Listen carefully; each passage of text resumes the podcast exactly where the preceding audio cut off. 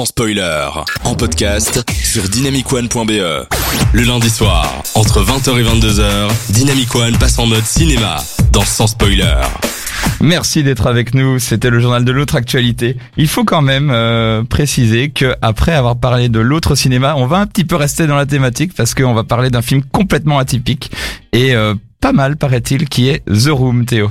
Pas mal, pas mal. C'est un grand film, oui. euh, oui, c'est The Room, donc c'est le film de Tommy Wiseau, ce génie qui avait ce rêve de faire du cinéma.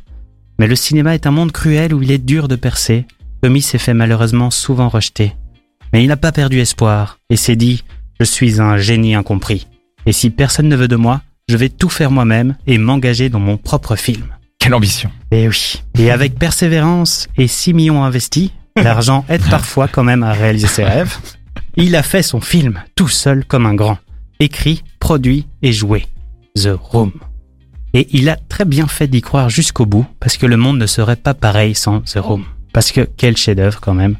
Le film passe d'ailleurs encore régulièrement en salle dans le monde entier. Tokyo, Paris, New York. Avec parfois devant la foule hystérique la présence de Tommy Wiseau lui-même, ainsi que son meilleur ami Greg Sestero, qui tient le rôle secondaire dans le film. Si les gens étaient assez perplexes au début, ils se sont assez rapidement mis tous d'accord pour dire que c'est le plus grand film de tous les temps. Le plus grand film raté de tous les temps, bien Bim. évidemment. le Citizen Kane du nanar.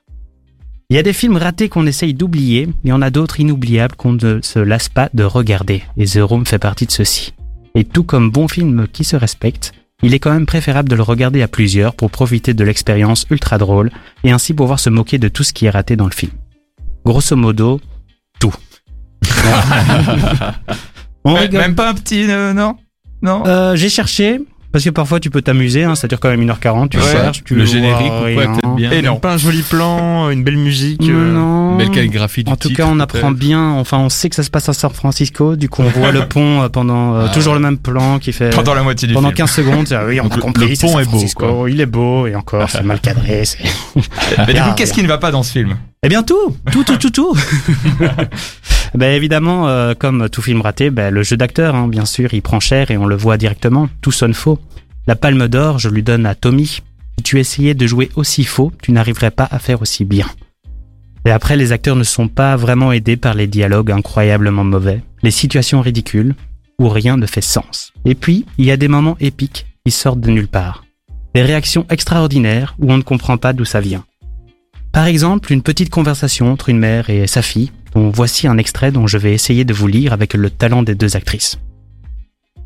Tout va de travers en même temps. Personne ne veut m'aider et je suis en train de mourir. Tu n'es pas en train de mourir, maman. J'ai reçu les résultats des tests. J'ai définitivement un cancer du sein. Écoute, ne t'en fais pas à propos de ça. Tout ira bien. Voilà comment annoncer un petit concert, un cancer. pardon. C'était tellement anodin que ça, ça avait plus de sens de parler d'un conce- d'un Ah oui, concert. by the way. Voilà. Euh, et puis, euh, en plus de cette belle annonce, ce cancer, on n'en parlera plus jamais dans le film. Ah un ouais, cadeau. d'accord. Un petit happening comme ça qui, qui Ah fait ouais, bon sens c'est- finalement. c'est- Aucun élément scénaristique, excellent. Exactement, oui. Et puis, il y a d'autres petites surprises qui arrivent euh, lorsqu'on revoit, par exemple, les mêmes plans du film réutilisés pour une nouvelle scène, 20 minutes plus tard seulement. Les plans d'une scène d'amour interminable, avec en prime de très nombreux gros plans sur les fesses de Tommy. Il avait tout compris comment vendre son film, les gens devaient voir ses fesses.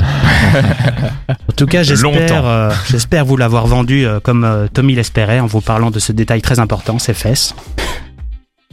Et après, à part ses fesses, ben, je ne sais pas trop quoi vous dire de ce film, parce que c'est assez dur d'en parler en fait, de décrire un tel chef-d'œuvre, enfin, de décrire ce qu'on voit à l'écran, tellement c'est n'importe quoi et indescriptible. Il faut vraiment le voir pour le croire. C'est tellement gros qu'on ne peut se poser la question tout le long, mais pourquoi? Comment c'est possible de faire ça? Mon dieu. Et du Eh coup, c'est un plaisir. C'est un grand plaisir, mais tu te poses beaucoup de questions. Là. mhm. Ouais, là, là, ma tête, elle est, elle est comme un seau. Merci. Oui. Enfin, je sais même pas si je dois te dire merci pour cette Mais chronique. j'ai la réponse à vos questions. Oui. Pardon.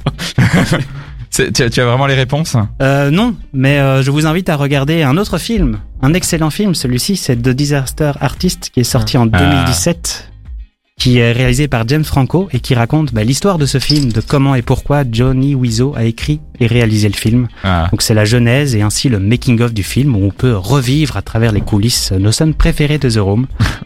qui est interprété magistralement par James Franco, qui euh, joue le rôle de Tommy Wiseau. Et c'est assez impressionnant. C'est, on a vraiment l'impression de voir The Room, la suite. C'est très perturbant, c'est intéressant et c'est hilarant.